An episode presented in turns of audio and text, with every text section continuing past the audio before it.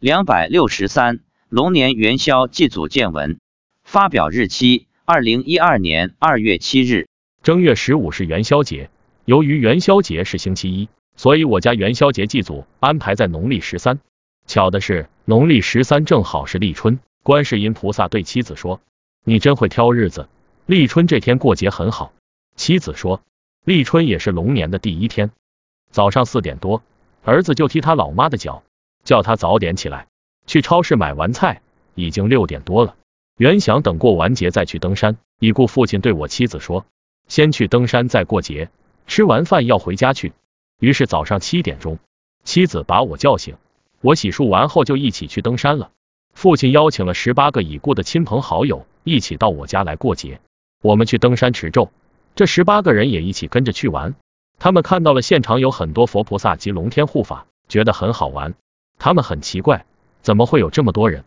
九点左右回到家，就开始过节，先供观世音菩萨。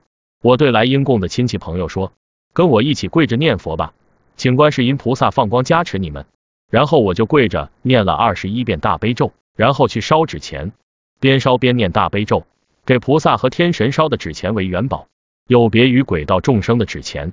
事后我问妻子，他们有没有一起跪着念佛？妻子说。没有，只有你父亲一个人跪着在念佛，他们都在家里聊天说话。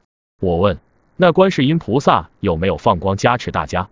妻子说，放光加持你父亲一个人。我问，他们可以看到观世音菩萨吗？答，可以看到。由此可见，不信佛的人，就算佛菩萨站在他们面前，都会无动于衷。可见，虽因缘具足，但却是少善根福德啊。接着供地主。供地主和祭祖都是荤素结合。妻子说，地主和地主婆吃完就走了，家里有事他们才来，平时没事就不在我家。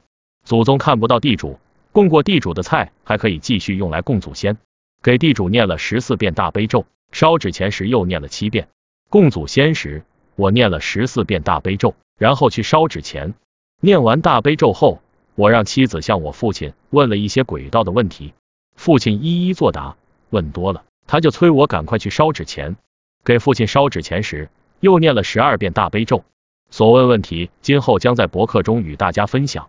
在初六的登山中，童女小红和我儿子一起为观世音菩萨撑宝盖。回家路上，我对妻子说，以后让儿子带小红一起到我家玩，我们也喜欢他，欢迎他经常来我家玩。此前，小红只跟菩萨来过一两次，这次我发出邀请后。